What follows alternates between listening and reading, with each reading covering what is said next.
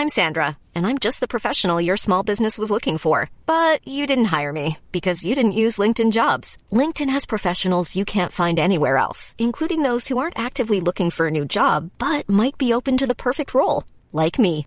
In a given month, over 70% of LinkedIn users don't visit other leading job sites. So if you're not looking on LinkedIn, you'll miss out on great candidates like Sandra. Start hiring professionals like a professional. Post your free job on linkedin.com/people today. Hello, my Diva Nation, and welcome back to Diva Behavior, the podcast. This week, we are talking all about Ellen DeGeneres, and we're going to attempt to make sense of the question Is Ellen evil? Ellen's been pretty much the most beloved figure on daytime TV since 2003 when her show began. You know, this is far from the first big scandal in her career. Most people before her talk show knew her as the disgraced sitcom star of a show that was named after her. It was called Ellen because when she came out in 1997, she was basically blacklisted from the entertainment industry for years. It was terrible. She came out with a Time magazine profile, and at the same time, her TV character came out, and people could not handle it. Her career was ruined. She didn't get any work for years. Conservative commentators were using her as a scapegoat, they were using her to push their homophobic agenda, and it was just a nightmare for her. So then she mounted a comeback. She played Dory in Finding Nemo, and she got her daytime talk show, which is what she's the most famous for today. So I'm just going to go through a little bit of a timeline of the allegations against her just so that we're on the same page. So on March 20th of this year, a comedian named Kevin T. Porter wrote a tweet saying Ellen is evil, tell us all the insane stories you've heard about her being mean. So a bunch of people responded. It got 72,000 likes on Twitter so far. It basically went viral. And this is something that people have been whispering about for years. I mean, a lot of the weird, stupid private Facebook groups I'm in that talk about celebrity pop culture, this was something that came up time and time again. Anyone who's even slightly connected to the entertainment industry had heard these rumors that Ellen was not nice. So then on April 16th, Ellen she had this big scandal where she didn't really tell her crew what was going on with the pandemic. And then she ended up hiring an outside crew and going around the union. Like she wasn't following union rules. She hired a tech crew that was completely separate from the people who've been working her, for her for years and that created a huge issue as well. All summer, she had a few comments like she said weird things about quarantine. She said it was like being in jail. She had a really bad Black Lives Matter statement that people sort of took issue with because it was so vague and weird. Then in July, BuzzFeed published a few reports about workplace violations, which really have more to do with her executive producers, but she is the person on top, so she is responsible. After these stories came out in BuzzFeed, she wrote a letter apologizing for not being on on top of things in her workplace. And it seemed like maybe it was going to go away, but it didn't. And it's just been a bad, bad summer for Ellen. But today, it was announced that she's coming back. Her show's coming back. She has no plans of stepping aside or retiring, despite the fact that she's been on record as saying she was thinking about retiring back in 2018. But I think now she's deciding she's not going to go out on a bad note. She's not going to go out with her tail between her legs. She wants to stay on the show and she wants to keep it going. Now, I'm a little bit sensitive to allegations that women aren't nice because sometimes as a woman, you just are having an off day or you feel weird or awkward, and people kind of extrapolate that into, oh, she's not nice. Like, for instance, my friend Jess, who hopefully is listening right now, she's one of my best friends. And when we first met in sixth grade, she told me she liked my backpack and she says she says that I gave her a dirty look. And she just thought I was mean from then on until we got to know each other. And I didn't think I was giving her a dirty look. I just thought, "Oh my god, this girl's really cool. I can't believe she likes my backpack." And she thought I was being mean. And it's not Jess's fault and it's not my fault. It's just, you know, sometimes stuff gets lost in the sauce. Sometimes there are miscommunications and a lot of the time we don't give women the benefit of the doubt in the way that we should. Now, one of the allegations against Ellen is that she got a waitress fired from her restaurant job for having chipped nail polish. Now, this has not been verified. If it's true, then of course it's on another level. But my point is that some people are just awkward. And maybe Ellen's just awkward. So, this is diva behavior, and you know what we do on diva behavior. We look at the issue from every side, and we are sympathetic to our female celebrities who we talk about. And I don't know, this might make some of you guys mad because everyone seems to have already made their minds up about Ellen, but I feel like she's a victim of her own branding. She branded herself as the be kind lady, and I think she felt like she had to do that because of her giant scandal where people were calling her the most immoral celebrity who ever lived back in the 90s. You know, in order for her to mount a comeback, she had to become almost this like benevolent nun in the eyes of America, and that's clearly just not who she is. But it seems like she doesn't even realize that that's not who she is. So we'll get into all that. My guest today is Jennifer Keefe. Jen Keefe is an actor. You've seen her on Orange is the New Black and a few other things. Check out her IMDb, it's growing all the time. She's a friend of mine. She was on our Taylor Swift episode as well. You can follow her on Instagram at Hey Jen Keefe. If you're ever having a bad day, watch her dance music video for the song Like Mariah by Fifth Harmony. It's so good. It's just one of the most joyful things you'll ever see in your life. Follow me on Twitter or Instagram at Molly Mulshine. And if you have any questions, comments, or suggestions about the podcast, send them to info at divabehavior.com. And if you're feeling charitable today, please leave me a nice review and maybe a five star rating. That would be really cool. All right, enjoy this week's episode. Some people think diva's a bitch. What is a diva to you? Would you say, are you one? I never said that. Diva behavior. Hey, great, uh, great gowns, beautiful gowns. Of course, I don't trust you. Diva Behavior, the podcast. All right. I am here joined by Screen Actors Guild member Jennifer Keefe. Wow. Love that intro for me. Today we're going to talk about Ellen. We're going to talk about all of the scuttlebutt and scandal surrounding Ellen DeGeneres.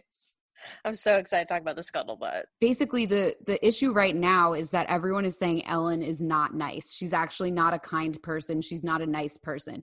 And there's two separate things that we need to talk about, which is the workplace violations and her actual personality. Yeah. And after reading about her dad and reading about kind of the reason why she has this be kind mentality and the way that she sort of has avoided conflict even if it's from her critics or whoever she says you know i understand why they don't like me for being gay. She literally said that back in the day. I think the whole be kind thing comes from not wanting confrontation or conflict ever. Yeah, that's that's a an interesting way to to frame all of this. Yeah, I, I don't I don't disagree. what do you think about all of this? So do you think do you think ellen is evil? This is the big thing that everyone says now. That was the tweet from that one comic a few months ago. He Yeah. said every the biggest uh, worst kept secret in LA is that Ellen is evil. Please respond to this tweet with all of your proof. So, Jen, what do Mhm. you make of this? I guess my answer is yes. She might be evil. I, evil's a strong word. I think she's definitely mean. So I had the first time that I heard rumors about Ellen was 2012. I had just moved to New York City and I was staying with um, a friend of a friend of a friend who's, you know, I, I don't want to implicate anyone, but they had a connection to the comedy world. And this friend of a friend of a friend, so they were mm. performing at a comedy showcase. Ellen producers picked them out and said, hey, come write for the Ellen show. Oh my God, that's like literally what everyone wants to happen when they're performing Exactly. at some lame comedy showcase. Right? Like this is the the dream.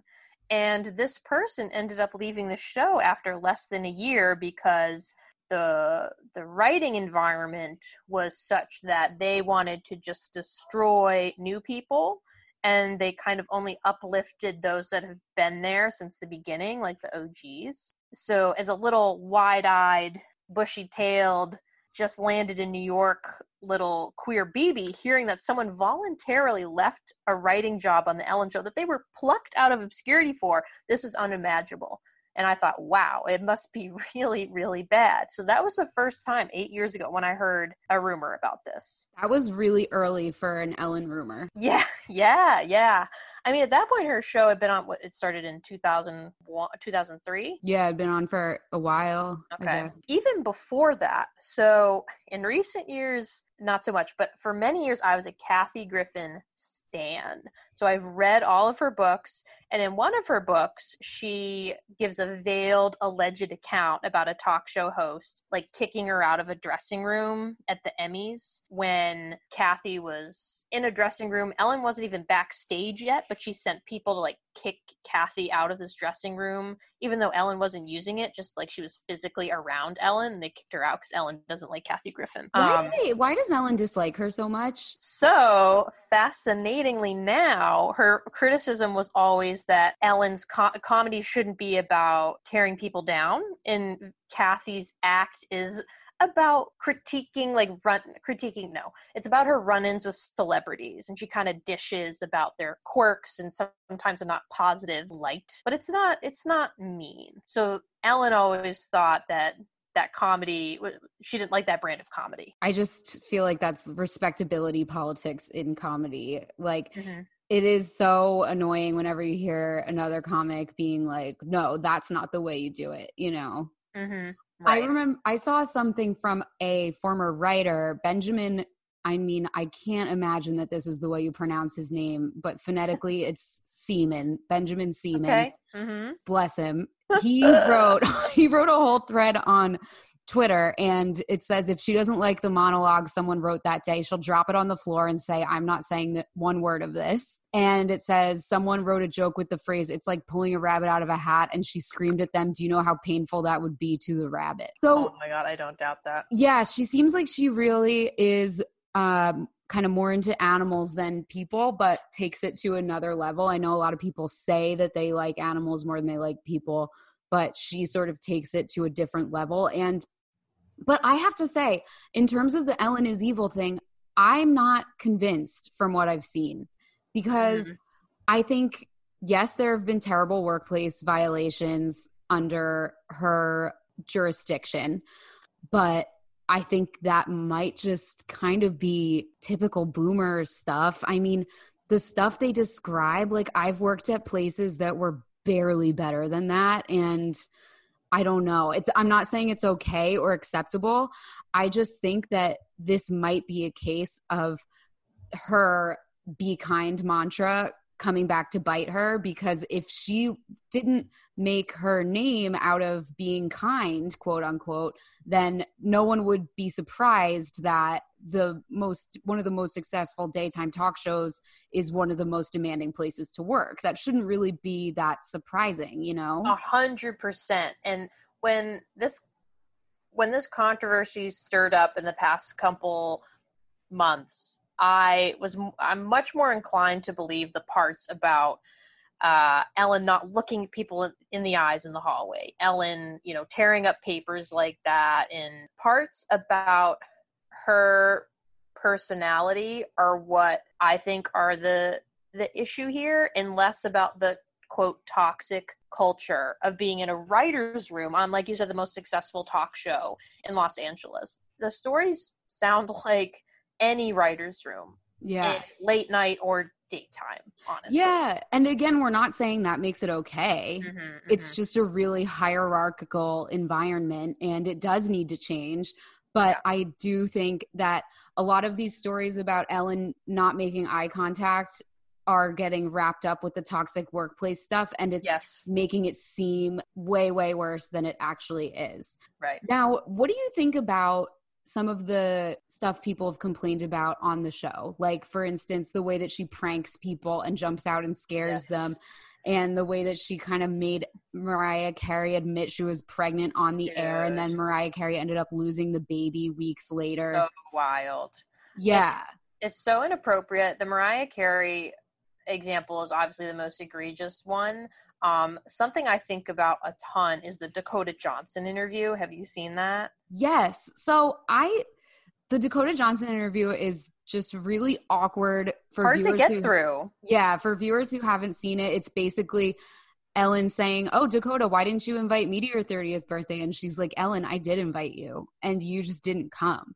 And it's really awkward, but I also think Ellen kind of revels in awkwardness on her show. So there's part of me that thinks this was kind of consensual on both sides awkwardness in a way, you know? Mhm. Mhm. But I don't know. I just don't know.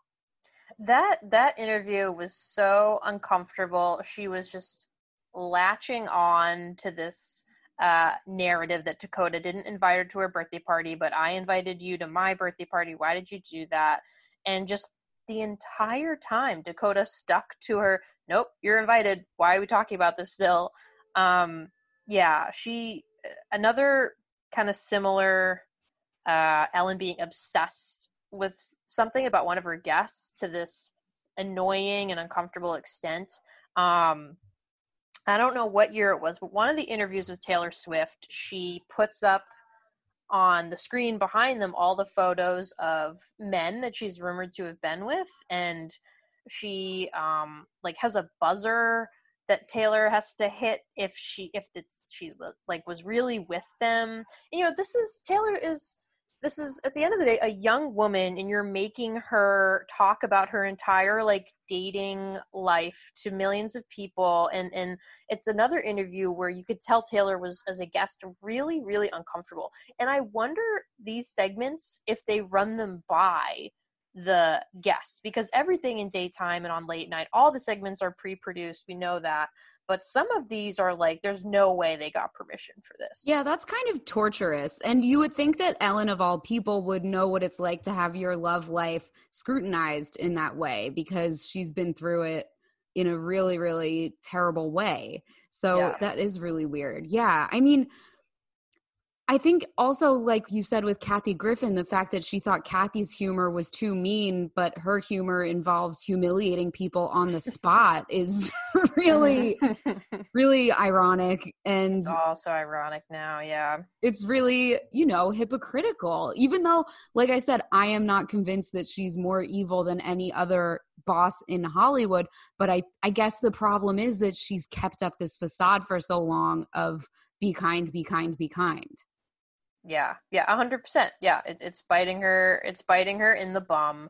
However, I don't. The the story from the Twitter thread that absolutely shook me, and I a hundred percent believe it. and this was the twitter thread that asked people to provide their own stories of ellen being uh rude in the wild Right, right. The one about the server in LA with the chip nail polish. yes That is so deeply disturbing that an A plus plus list celebrity would go out of their way for for viewers, listeners who don't know. One of the stories um, listed out in this Twitter thread about Ellen being mean was a server in LA was fired from her serving job because the day after she served Ellen at a table, Ellen apparently emailed the restaurant manager or owner and complained that the server had chipped nail polish on her fingers. do you think that's true Yes. It, the specificity, specific, I don't know what the word is. Spec- specificity what Molly said of these stories is just you can't on this Twitter thread there may have been some bad apples trying to stir stuff and make up stories about Ellen that aren't true, but just the volume, the quantity of them and the specific I can't say that word. Molly say it. Specificity the Of these detail orientedness the detail orientedness of these stories I, I just I think the true. I'm gonna. I think the jury's still out on that for me personally. But what I do believe is the the stuff about her not wanting people to look at her or make eye contact with her. Now, Jen, you have worked on some pretty serious sets in your day. Have you ever experienced a celebrity uh, doing that, saying no one's allowed to look at me? No, no, but but also I wasn't on any kind of set long enough that they would have given me a list of rules because they know I'm going to be gone soon. Um, but no, nothing. I've I've never had anything like that. I've never had it either as a celebrity interviewer, but I guess that's because that would delete, defeat the purpose. Yeah. Of, yeah. So, but I do, I do understand why some celebrities who are at her level of fame do set that out in their rider as a condition of making an appearance somewhere because I think when you are that famous, people are staring at you from sun up to sundown everywhere you go and yeah. it starts to grate on you after a while. Like have you ever been on the subway and felt someone staring at you? It feels like you're naked. It feels like they have just ripped your clothes off of you and you feel so uncomfortable. Imagine that all day. So i do sort of have sympathy for celebrities. But this was not a stipulation of her being a guest on other shows. This was working on her own show. So her essentially her colleagues were not allowed to look at her. Okay, yeah, that is different. That does take it to another I can't level. imagine like Trevor Noah, Stephen Colbert, is, you know, saying no one's allowed to look at me. Yeah. You know, that's that's a specific kind of um evil. I'm going to say it, not yeah. letting your colleagues look at you. I think what I'm taking away from this also is she might just be really really awkward and weird to an extent that we did not previously know because she's really good at masking it because she's a comic. That's what we do. We do act different than what we really are. Like we so many comics are socially awkward and they put on a facade on stage yeah. that they're approachable and nice and everything. And it's not that you're not nice, it's just that you're paralyzed with awkwardness. like I've met so many big comics and tried to talk to them after their sh- I mean that's probably just cuz they're like get away from me, but they can be really awkward. But the thing the other thing is like have you seen her episode of Comedians in Cars Getting Coffee with Jerry Seinfeld? Yes. She's so weird in it. Yeah, she is. Which reminds me I think I mean, unsurprising as a queer woman, queer white woman, but I think that Kate McKinnon is just like an astronomical talent. And her episodes of Comedians in Cars was so awkward. So weird. it is so weird. I love that show also. I know like I'm pretty sure we're not supposed to I mean maybe it's not the coolest thing in the world to be like a giant Jerry Seinfeld stan in this economy, but I mm-hmm, love that show. And my favorite episodes are the ones with Alec Baldwin. I don't know why. It's just Oh my god. Such edit good- that out. Edit that out. I know. edit out that Molly's favorite episode of Comedians in Cars with Jerry Seinfeld is Alec Baldwin. It's just got such great tri-state energy, you know. Oh, it's certainly, like, yeah. It's like watching Goodfellas with no cursing. so true. Yeah, it's the best.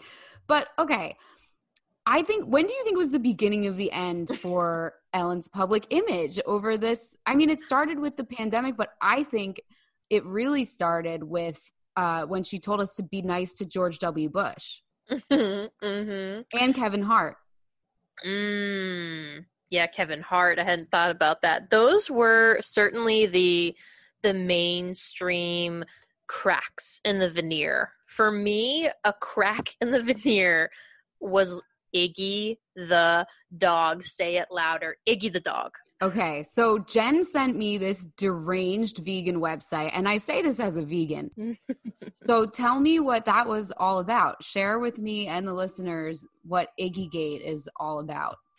In 2006, Ellen adopted a dog. She ended up giving the dog away to her hairdresser and um, the adoption organization got wind of this and were v- livid, absolutely livid, that the dog did not end up in the home that they thought it was going to. And animal activists were very critical of Ellen's choice to give up the dog to a different home. And the adoption organization ended up taking the dog away rather dramatically from the hairdresser's home. Um, that, that was a bit much. To- totally, totally. I'll, I'll get into that in a in a minute. But for me, what was uh, it was when she was talking about this quote scandal on her show, she was sobbing, absolutely sobbing on her talk show about this. And to me, it didn't warrant that level of emotion. It feels um, a little manipulative. Yeah, and for me, it was just plain weird. Um, and I remember thinking, this is a grown person sobbing about this dog. It was it was just really weird to see. And the dog and was I fine. remember Yeah, dog was She's fine. sobbing dog was fine. because she really was sobbing because the dog because she didn't get her way. Yeah, yeah. I mean, I, I don't. She is obviously a very committed animal activist, and it probably hurt her heart very much to hear people saying she doesn't care about this animal. I'll, I'll, I'll definitely give her uh, that, but That's fair. I didn't. That's fair. The incident warranted this display. Yeah. Now, if I wanted to build a case for Ellen being a sociopath, which I don't, but if I did, I would say this is reminiscent of Tony Soprano, the way that the only time he could relate or show any emotion was with animals, whether it was the ducks in his yard or Pie-O-My, the horse, the racehorse that he adopted. Are, have you seen The Sopranos? I've only seen a few episodes, so I Oh. don't know any any of these references. Jen, you got to get on it again. The tri-state energy. Yeah, Ugh. But yeah i mean the, it it it was really a strange outsized reaction to a strange situation i think there was overreaction on all sides i don't think the animal shelter needed to take the dog away from her hairdresser yeah, yeah. Um, not at all. I mean, I think it, animal adoption agencies are so extreme, um, and it's a, it's a little, it's a little extra. It's a little extra. Um, yeah i've heard of so many Yeah. people trying to adopt a dog instead of buying from a breeder and they didn't pass the test so they end up going to a breeder. Wow. Yeah that's the opposite. Yeah when there's a certain type of people that value animal life over human life and that really i don't jive with those people. Yeah it's weird. It's an overreaction for sure for sure. Yeah yeah. Um speaking of which highly recommend the 30 for 30 about michael vick's um pit bull scandal kind Mm. of gets into that stuff. Um anyway okay sorry to get off track. Um i think you are absolutely right that the real time that or excuse me the the first time that we saw ellen in a different light as a mainstream society was the George Bush is my friend um defense or was Kevin was Kevin Hart before or after that? Believe it or not they were both in 2020 which is ab- wow. absurd. No way. I'm pretty no sure yeah. oh Yeah. my god. because kevin hart was supposed to host the oscars this year um and uh if listeners don't recall he oh so she defended him in 2019 actually. He was supposed to host the oscars but a bunch of old tweets resurfaced where he had said homophobic things unequivocally homophobic things. Not even something that was on the line. It wasn't really something you could play off as a joke yeah they were bad. They were bad. Yeah.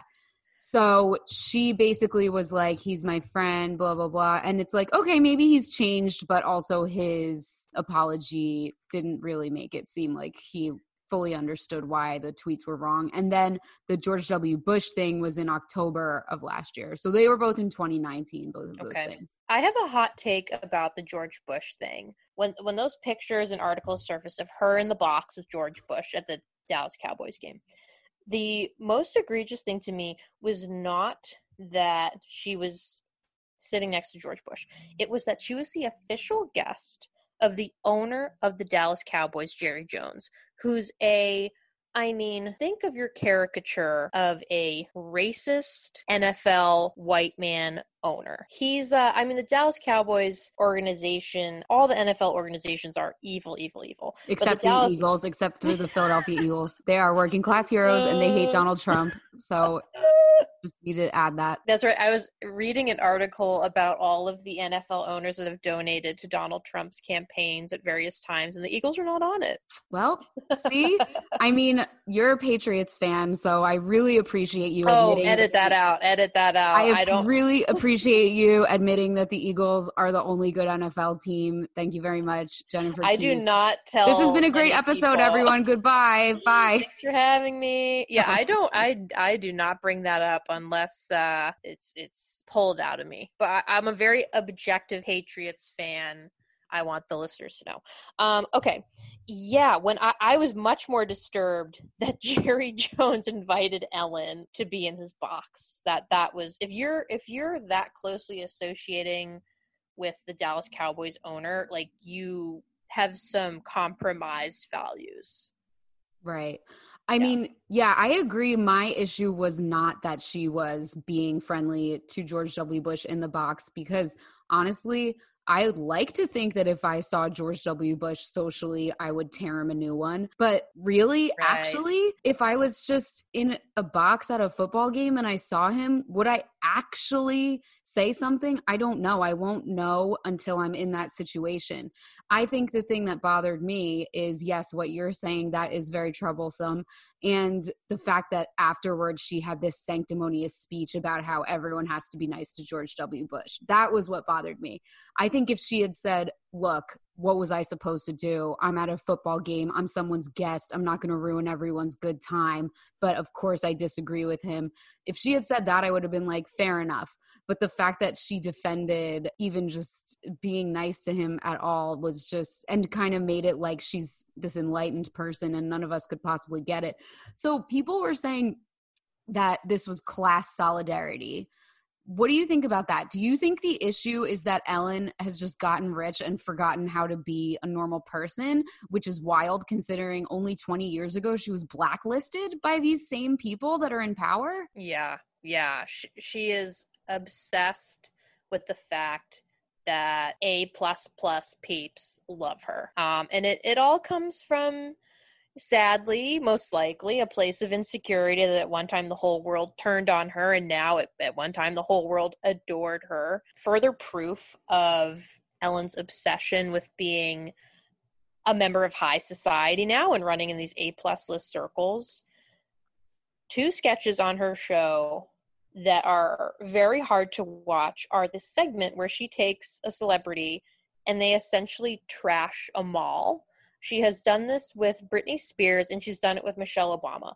And before any of the recent controversies, when I was watching these, the only thing Britney Spears and Michelle Obama have in common in this world. I'll tell you a second thing they have in common. They clearly were both viscerally uncomfortable doing this sketch with Ellen.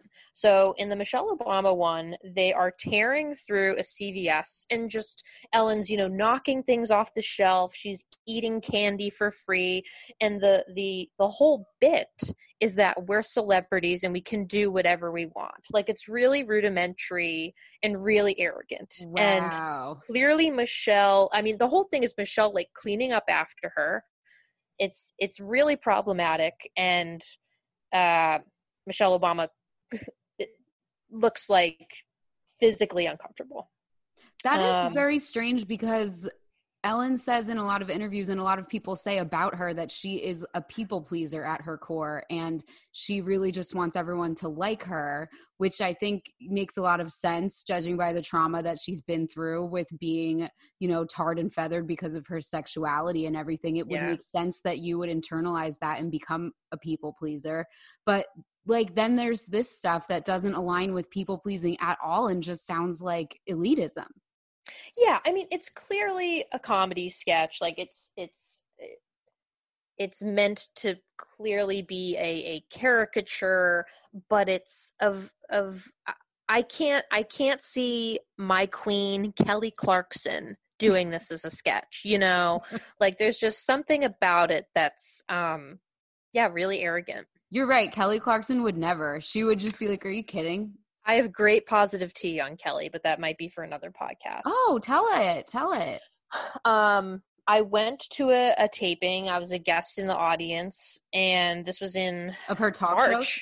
yeah this was literally the week before covid it was like march 4th um i was in la and part of what i did there was was catch a taping um beforehand i was sitting in the lobby and um I, I I got tickets through like a friend of a friend who who works on the show, so I got to be let in before everyone else. So I was in the lobby with just myself, and um, you know, I was chatting a little bit with the guy working security at the front desk, and I was like, "How's Kelly? Like, tell me everything."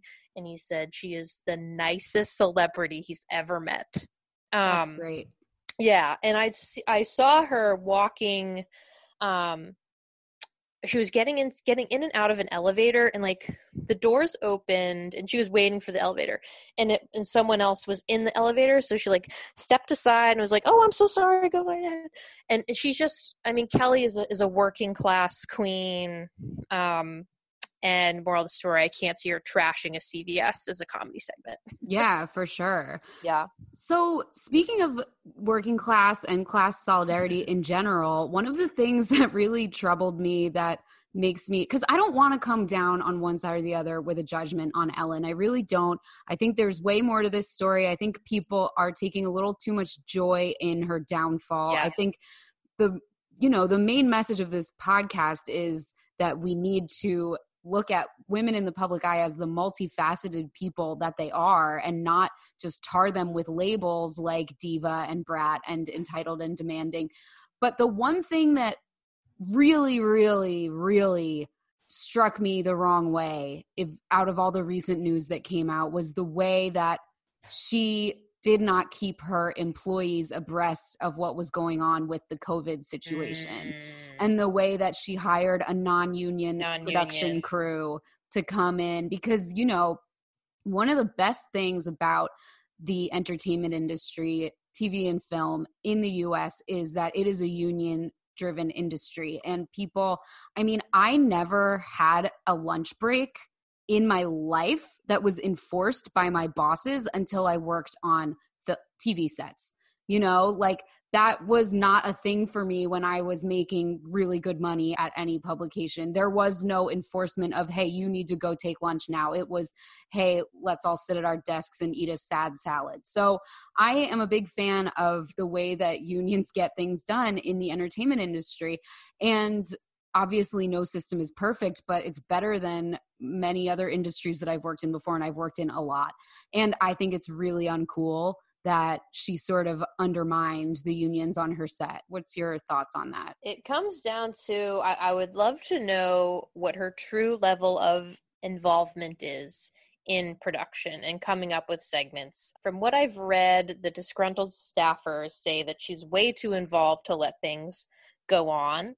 Um, so if that's true, she definitely should have been clued in to the fact, hey, me hiring non-union production who are not my colleagues who are furloughed, not making any money during a global health pandemic, um, is is unacceptable. Right, because the people who've been working with her for months or years were furloughed and or unsure of whether their jobs still existed and she was hiring like we said this non-union tech company basically to come which is really a it's a pretty sneaky way of getting yeah. around the union rules to say it's, oh well this is a tech operation now so we don't have to follow the union rules it's so so weird that i'm skeptical that she knew about it because who um if you're if you're an a-list talk show celeb it doesn't behoove you it makes no difference to you to save a couple cents on a non-union crew and why not work with people you already work with why wouldn't you prefer that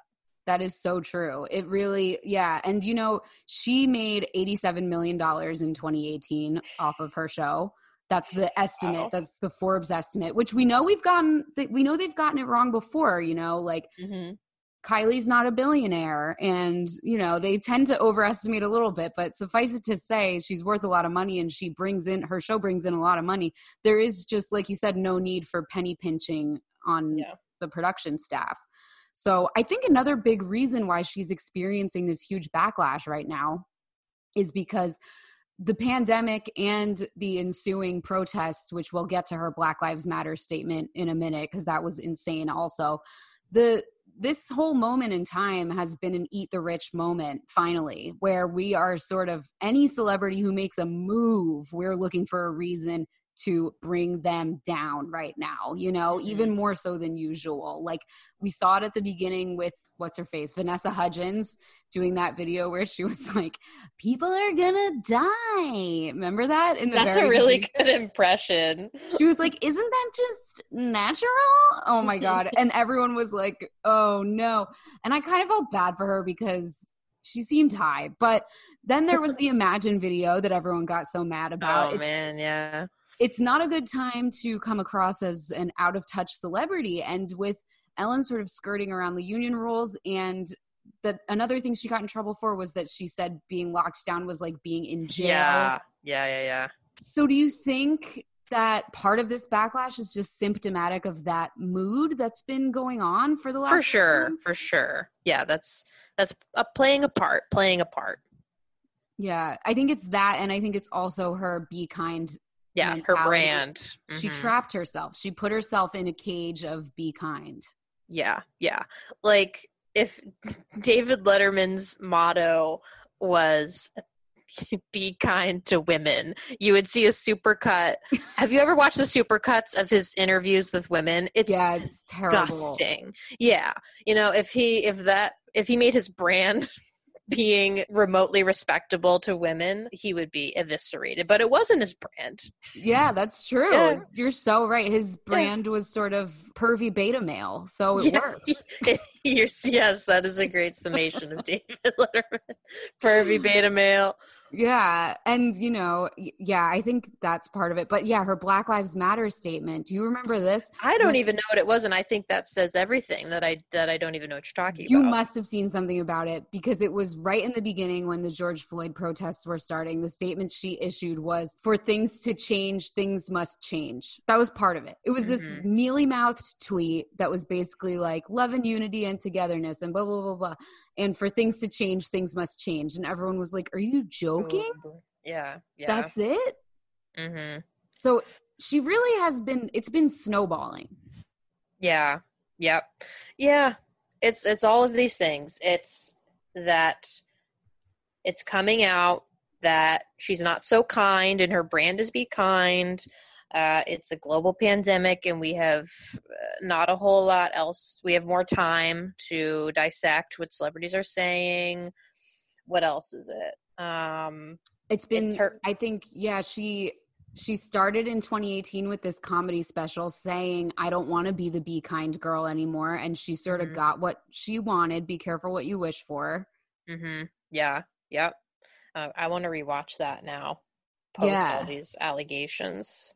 Yeah, it's a confluence of of things. Since I did hear so long ago about her show's not the nicest place to work, um, I do think a little bit of it is is her doing, and it's not only um, that her her brand is a mismatch between who she is and that it's a pandemic. Yeah.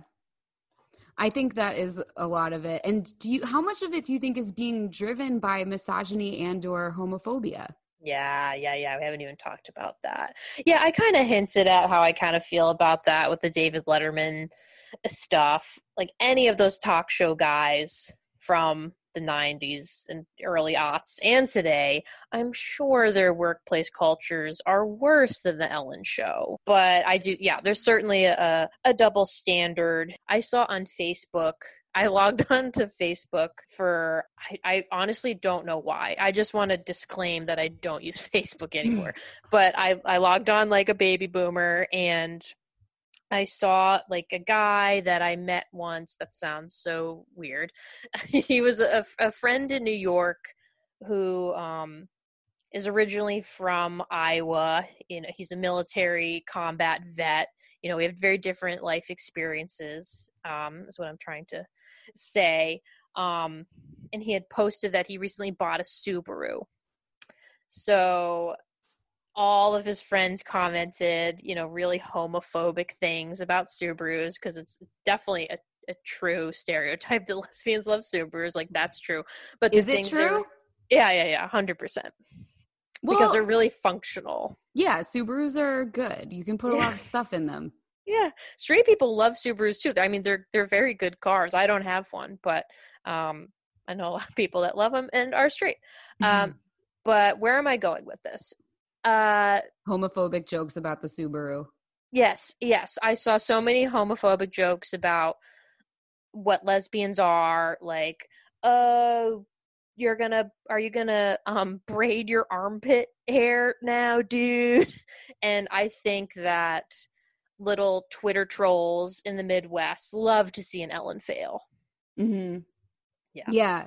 I was looking back at some of the things that conservative pundits were saying about her when she first came out and it was terrible. If anyone wants to watch the her appearance on Oprah where she talks about coming out, there are a few clips of people just being like it's not right. It's not right to push this and blah blah blah and it's just it's insane that that was going on so recently. I mean, it's not that insane. I remember it, you know, but Yeah. it's just yeah i think and i think where the misogyny and homophobia really come into play is with her construction of her persona after her blacklisting. I think that her being blacklisted for coming out as a gay woman that is the reason why she had to set up this impossible standard for herself to live up to because people thought that I mean, not that many people, but a vocal enough minority of conservative people thought that she was an immoral, bad person. So for her to come back onto TV, she had to be warm and fuzzy and kind Yeah. and nice. She couldn't the most be- palatable. Yeah, she had to be this sort of benevolent, asexual virgin figure in order to come back. And she couldn't be the totality of herself as a person. And her comedy has never been able to be that. She doesn't have dark jokes. Her most recent special was probably the darkest that she's ever done. So I think she's probably got a lot of rage about that. I mean, Oh She- yeah. She's probably really angry that she the only way for her to really get back into show business in 2003 was to be Dory from Finding Nemo. oh my god, I never realized that that was the same year. Dory was the same year as Oh, I don't know if it was. Show. No, 2003 sounds right. Let me see. I know the show was 2003. Finding Nemo was 2003. Wow, she really had a great comeback that year. Yeah, ABC, they they were all in. Yeah. That's awesome. But Walt Disney. But yeah, I think that's the thing is that she had to set an impossible standard for herself because of the way society works and because of the way that we treat women in the public eye and the way we treat gay women in the public eye. She she could not be Yeah. the totality of who she is. Which brings us to Rosie O'Donnell, who seems like she was a little bit more who she is post coming out. but she never had that show when she was out, correct? Yeah. Right. So she had her TV show Rosie um was a huge hit in the 90s and her, one of her running jokes was that she was in love with Tom Cruise. So, Cruise. yeah, she was like very much in the closet I I guess. And then after she came out, she that's when she started on the View and she was like the head honcho on the View. She was the Whoopi now Mhm, and she was mhm. the one who who, who sort of um, was the air traffic controller of like now we're going to commercial now we're doing this now we're doing that and she was not shy about arguing with people she was not shy about being negative on screen and talking about politics and having conflict and i don't i guess that didn't really work out that well for her right No, no. But the view never works out well for anyone. yeah that's probably true Um, but you're right, Rosie as a brand didn't hit the stratosphere like Ellen's brand did. right Um I'll always remember Rosie's when do you remember when Kelly Ripa called into the view when oh my god, Molly, you have to look this up. So Clay Aiken was on Regis and Kelly. uh-huh and um something happened where clay kept um he didn't like something kelly was saying and was trying to shush her and he took his hand and covered her mouth and Ew. kelly said no no no i don't know where your hands have been oh. and on the view the next morning rose is talking about how homophobic homophobic that is me as a queer, I don't think that was a homophobic remark. I think he was being a chauvinistic pig and physically shushing a woman, yeah and that's disgusting. yeah Um, and Kelly is is a Jersey queen, an icon, and Mhm. has always been an ally. And Kelly Ripa gets wind that the View is talking about this segment, and Rosie's tearing her apart, and Kelly Ripa calls in live, and they patch her in, and she like eviscerates Rosie. Um, What'd yeah, you- say? just Rosie, you know me personally. How the heck could you think that I meant anything by that? And just just denying any um, speculation that this was a, a homophobic jab. Yeah. Wow. And then what did Rosie say? I think she kind of um, backed down a little bit, um, but I don't really remember. I do feel for Rosie even in that situation because I I think she was probably wrong, but I think she's always she was always being cast in this antagonistic role against petite blonde femme women, and Yeah, that's yeah, a yeah. terrible place to be in in terms of the American public liking you or disliking. you. yeah, yeah, yeah, yeah. You know, she had her long running feud with Elisabeth Hasselbeck, which certainly didn't help her image either. Not hard to do. Yeah.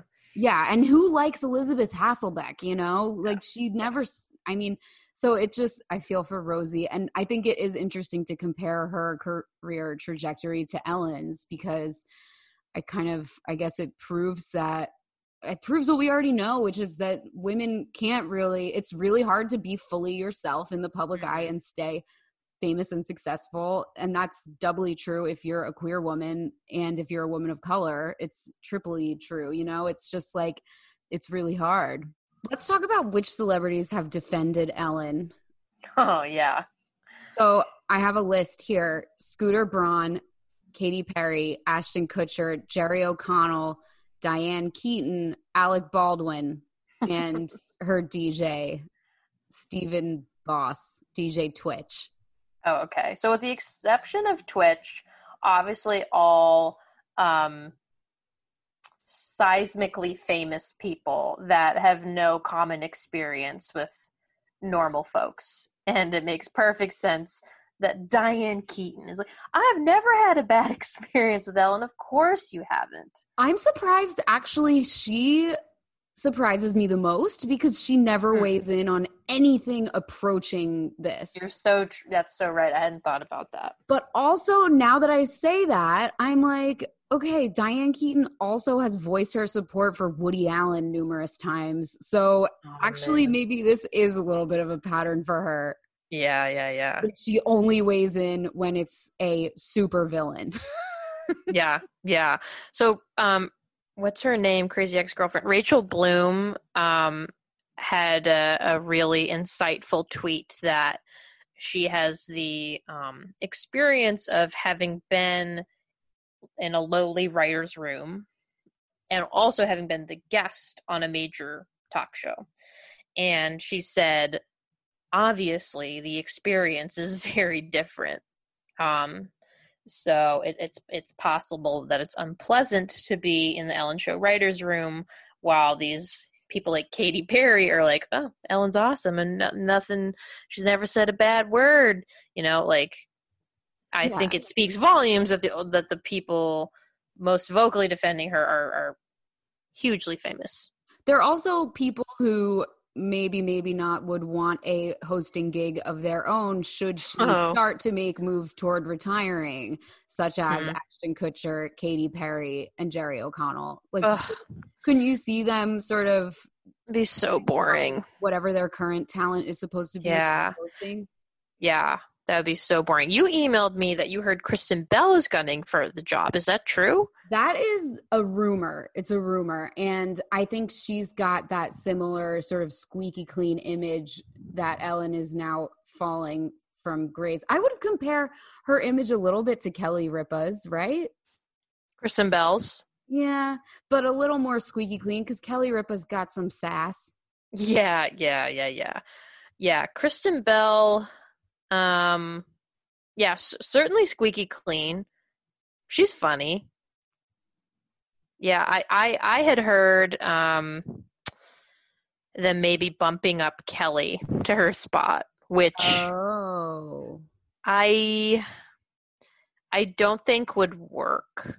Like Kelly's still finding her way and and even though her show has been super successful, which I didn't see coming as her number one fan, I didn't expect this. Um I don't think that you could immediately jump into Ellen's spot. I do think you need someone even more uh a list, honestly. Yeah, I want to see Kelly do her own thing too. I just love her. I think she's so cool, and I would rather see her pave her own way instead of just sort of stepping into a role that has already been sort of predetermined. Yeah, yeah. I'm worried about that because they're both NBC shows and there are a lot of similarities between their shows. Like mm-hmm. here on Kelly, it's like here's the guest okay now here's the social justice guest and now here's the um, found footage of a good deed like it, it follows oh, the, really? the ellen formula very uh, closely and i'd love to see her even deviate a little more from that i mean it's it's way more thank god it's less polished like kelly's personality comes through um way more than ellen's yeah so I think in my perfect world, I would see Ellen stay on, but yeah. be her entire complex self. Yeah, I I actually don't want her to leave because of this. Yeah, same. I don't think yeah. she should. I think she should definitely stop circumventing union rules. I think she should clean house with her producers because clearly But she did. Yeah, yeah, cuz clearly they were letting a lot of terrible things go on and we don't have any proof whether or not she knew about the more sleazy and tawdry things that were alleged. we we don't know. I would like to see her be a real person, but I guess the problem is when you are when you do let the for lack of a better word villainous parts of your personality show as a talk show host than your Bethenny mm. Frankel or Kris Jenner, and they both lasted only one season. I didn't even know that Kris Jenner had a talk show. What network was it on? Right. I don't even remember. It was she tried it for like a year and then she I guess it just didn't yeah. go well. Heck because no. it's weird too cuz Ellen doesn't have a sunny disposition. She's sort of dry. Yes. I, separate from everything that's come out this year, when you're watching that show, there is a palpable sense of this woman is is not enjoying herself. This is a joyless experience. It, it's very robotic. You know, you can almost count the second count down until three, two, and our friends at Shutterfly are giving you like it's it's she looks bored. And even before this stuff came out, I thought, man, why doesn't she leave? She has so much money. Um, maybe she's in a contract she can't get out of. Probably not. She's powerful. She could get out of any contract. Um, and she's expensive. Yeah, yeah. Um, for for many years, this is her her hosting has come across, across as joyless, and I, I the only reason I think she may leave is this just is like the tip of the iceberg on top of her already being done with this talk show. Yeah. I think I think that's true, but I also think she wouldn't want to leave on such a down note. Yes, totally. Also, I realized I used the wrong metaphor. Not tip of the iceberg, straw, last straw on the camel's back. Oh, okay, okay, okay. You had a little Ramona moment. yeah, totally, totally. A mountain out of a whole mill. yes but yeah, I would I don't want to see her go. I want to see a complex woman hosting a talk show. I guess the last time we had that it was Oprah. Oprah really managed to show many sides of herself without ever coming across as you know rude or mean i think she but yeah. she's a she's just a rare breed no one else is going to be like oprah i guess because oprah's kind of a weirdo she's kind of like a huge freak when you really like if you really watch a lot of her stuff back to back she's freaking weird and yeah she's weird she's awkward mm-hmm. yeah that's why she's a joy to watch oprah is someone who fully embodies her own brand that she's created for herself but what we're seeing with this controversy is that ellen doesn't fully embody her brand she sort of puts it across as a facade, but it's the mask is slipping a little bit. If she did, then she wouldn't have this palpable boredom that you're describing. But um, so the consensus is we don't want Ellen to leave. Yeah, please, Ellen, stay. We like you. I mean, I like her. I feel like ugh, it's just so hard anytime you talk about women being nice it's just so fraught and it's so unfair because we never ever talk about men being nice. And at the same time, Mm-hmm. Ellen created this cage for herself. Yes, yeah, yeah, yeah. I'm like picturing picturing her in the the Miley Cyrus can't be tamed cage right now. I do want to say, did you read her apology statement? No. Well, It's- probably, but it was probably so bland I forgot. Yeah, the the um subtext was people aren't doing their jobs. People that aren't me aren't doing their jobs and that's why this happened. Um I think when celebrity scandals happen, 99% of them wouldn't happen if the celebrity actually apologized. Kevin Hart prime example. I fully believe that people should grow and develop in the span of 10 years and someone could say horrible things 10 years ago homophobic remarks and grow in that decade i think that is true of someone like kevin hart but when it's time for you to apologize don't phrase it in a way that you're on the defense. Just own up to it. And in ellen's apology she really did not own up to it. She sort of passed the buck. yeah. Yeah. It was awful And the fact that she said they weren't doing her job, she's just enforcing this hierarchy that clearly doesn't work. right She so there was a quote in that New York Times story from 2018 which is so wild how much it predicts what happened without knowing mm-hmm. it. So um the writer asked her about tabloid stories featuring anonymous complaints that she isn't always kind to those she works with. So I guess this was starting to bubble up back in 2018, which I didn't realize. And she said, she's talking about her show, and she goes, That bugs me if someone's saying that because it's an outright lie. The first day, as in the first day working on her show, I said, The one thing I want is everyone here to be happy and proud of where they work. And if not, don't work here. No one is going to raise their voice or not be grateful. That's the rule to this day. So that says it all. It's like, yeah, totally. who could ever raise a complaint in that environment? She's basically saying you have to be happy to, work here, and if not, don't work here. That's insane. She's saying mm-hmm. don't ever complain, don't ever raise anything up the flagpole, leave if you don't like it. And she's Yeah. framing that as being nice. Yeah, that's. I didn't expect that to be the second half of that sentence. I thought it was going to be like, if I, anyone, I said on the first day, if you ever have a problem, take it straight to me, you know? Yeah. The opposite. Yeah. No one's going to raise their voice or not be grateful. What does that even mean? You just have it so good that if you think you don't, you could leave.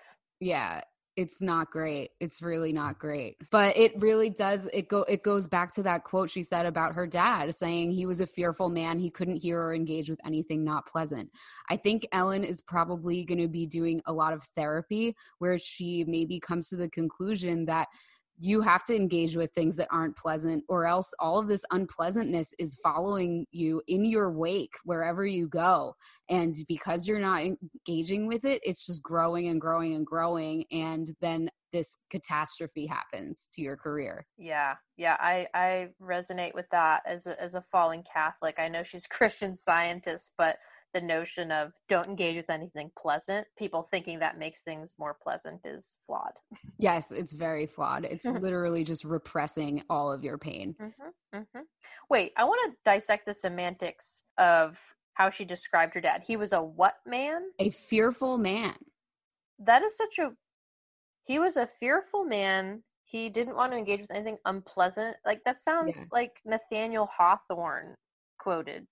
Yeah like it's very weird. She said he was kind and cautious someone who wanted above all else for things to be harmonious. Yeah, that straight up sounds like a a Puritan like good wife breeding mm-hmm. advice book from the 1600s. it sounds like michael shannon in boardwalk empire the prohibition agent Totally, totally. Another reference I don't get. I'm so sorry. sorry i need to I know have- nothing. No, it's not you. It's me. I, I need to be more informed.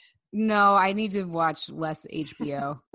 but- never, never. Okay, so what have you learned from Ellen's story and her most recent, you know, scuttlebutt and scandal, as we Mhm. said? I know the ultimate thesis here is that Ellen is neither good nor evil. Rather, she's a complex human being um, in a way that women in the public eye and women in general are not let to be. But I do think if she was truly kind to everyone she met, like many of us are, this wouldn't be happening. Mm. Um, and and literally, it's it's just so ironic. I mean, the motto of her show, "Be kind to one another." It's such a simple tenet that everyone can do, and I do think a major piece of this controversy is she wasn't kind to everyone she met. It's so easy to be nice. I have I I have a text thread with one of my friends who's an actor and we're constantly sending back and forth stories, like horror stories about celebrities and actors misbehaving. And we're like, why are these people famous and we're not? Like we can't wait to to be in an article where they're talking about how someone's talking about how nice we were to deal with on a set. Like it's just so easy to be kind to servers, be kind to doormen, be kind to security guards and bouncers, and especially in Hollywood, But not Jen, everyone is. That's because you're nice. I think I the stories about Ellen go beyond not being nice. Like they're Okay. proactively mean. But sometimes I feel like I do that even though I don't want to. I feel like I want to be nice to everyone, but I probably accidentally roll my eyes when someone says something stupid, or I probably don't make enough eye contact because I'm freaking awkward, you know? So that But it's different from you like stipulating to all of your employees at any of the places where you've worked having a, a code of conduct that they can't look at you. They can't look at you. Yeah, I know. This is this, there's there's a proactivity to this behavior and that's where it gets unacceptable for me. yeah, you're right. It's not just oh she was kind of cold to me once when she ordered coffee. You know, Yeah. it it goes way beyond that. Yeah, because some people are just cold, but those people also don't make be kind to one another their life motto. like Uh-huh. If you're- uh-huh. if you know you're a little frosty of a person, then your motto should probably be give people the benefit of the doubt. yeah, I guess it's self awareness is really important. And I also think the main thing that I feel about Ellen is I wish she would let go of these old school hierarchies of, you know, I have designated these executive producers to be in charge of everything Mm, and if they don't they are failures and don't ever complain about your job because it's not something people want to hear these are the old boomer mentality that we are leaving behind in the last decade that should have died in the 90s and we're not doing that anymore i think it's really important for every workplace and i've upheld that mentality in workplaces that I've been in just because it's the way that it's always been and when you work with older people who believe in that it's the it's what's expected of you and if you do raise people's complaints up the flagpole you will get punished or penalized so i think Yeah. that's the real important thing in this like the most egregious issue for me is the workplace stuff and I just hope she's going to get a handle on that and run her workplace in a kinder manner. But also, again, like you said, no man is being held to this standard. No man in TV is being asked whether his workplace is being run in a kind way. Based on these allegations, Ellen is one of the biggest divas that we've covered on this podcast. wow. Wow. Yeah. That's saying something. I know. Okay, well, Jen, thank you so much for coming on and providing Thank your you, Molly. insight. Thanks, Malls. Some people think diva's a bitch. Who's a diva to you? Would you say, are you one? I never said that. Diva behavior. Hey, great, uh, great gowns, beautiful gowns. Of course, I don't trust you. Diva Behavior, the podcast.